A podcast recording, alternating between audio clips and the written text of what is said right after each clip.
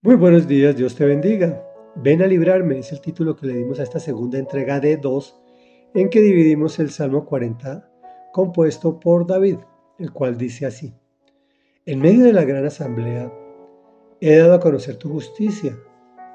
Tú bien sabes, Señor, que no he sellado mis labios, no escondo tu justicia en mi corazón, sino que proclamo tu fidelidad y tu salvación no oculto en la gran asamblea tu gran amor y tu verdad. No me niegues, Señor, tu misericordia, que siempre me proteja tu amor y tu verdad. Muchos males me han rodeado, tantos que no puedo contarlos. Me han alcanzado mis iniquidades y ya ni puedo ver. Son más que los cabellos de mi cabeza y mi corazón desfallece. Por favor, Señor, ven a librarme Ven pronto, Señor, en mi auxilio. Sean confundidos y avergonzados todos los que tratan de matarme. Huyan derrotados todos los que procuran mi mal. Que la vergüenza de su deshonra humille a los que se burlan de mí. Pero que todos los que te buscan se alegren en ti y se regocijen. Que los que aman tu salvación digan siempre cuán grande es el Señor. Y a mí, pobre y necesitado, quiera el Señor tomarme en cuenta. Tú eres mi socorro y mi libertador. No te tardes, Dios mío.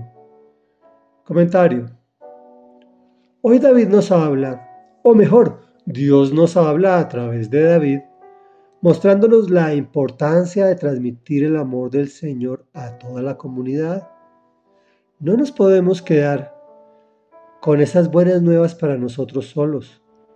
Tenemos que proclamarla sin temor.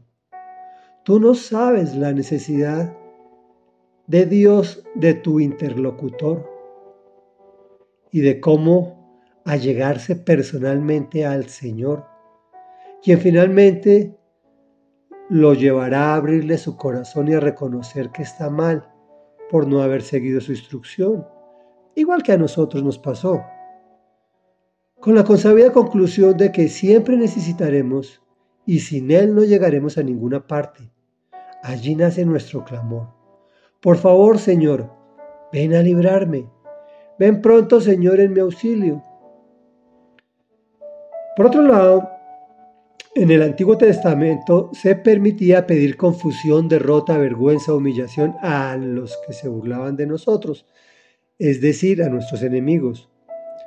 Pero como ya lo hemos dicho, en el Nuevo Testamento Jesús termina ese edificio en obra gris eh, y nos reclama que oremos por nuestros enemigos, por aquellos que nos hacen el mal.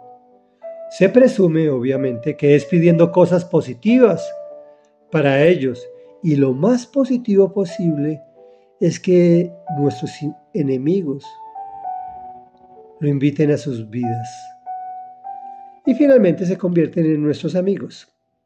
Reflexión. Digamos siempre, cuán grande es el Señor. Tú eres nuestro socorro y nuestro libertador. Quiera, Señor, tomar en cuenta nuestras necesidades, las de todos nosotros, pobres y necesitados, aquellos que amamos tu salvación no te tardes, Dios mío. Oremos.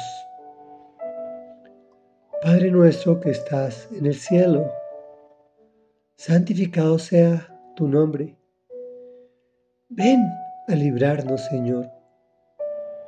Porque tú sabes, Señor, que no callamos tus buenas nuevas, que no escondemos tu justicia en nuestros corazones, sino que proclamamos tu fidelidad y tu salvación no lo ocultamos a nuestros amigos ni a nuestros enemigos, tu gran amor y tu verdad. No nos niegues, Señor, tu misericordia, y haz que nos proteja tu amor y tu verdad. Pues nuestro pecado nos ha rodeado de tantos males. Nuestra iniquidad es grande y por eso nuestro corazón desfallece. Ven a librarnos, Señor Ven pronto, Señor Jesús, en nuestro auxilio. Te pedimos, Señor, te lo rogamos en tu propio nombre, Señor, porque estamos necesitados Tómanos en cuenta, amado Jesús, pues tú eres nuestro socorro y nuestro libertador. Por favor, no tardes, Dios mío. Amén y amén.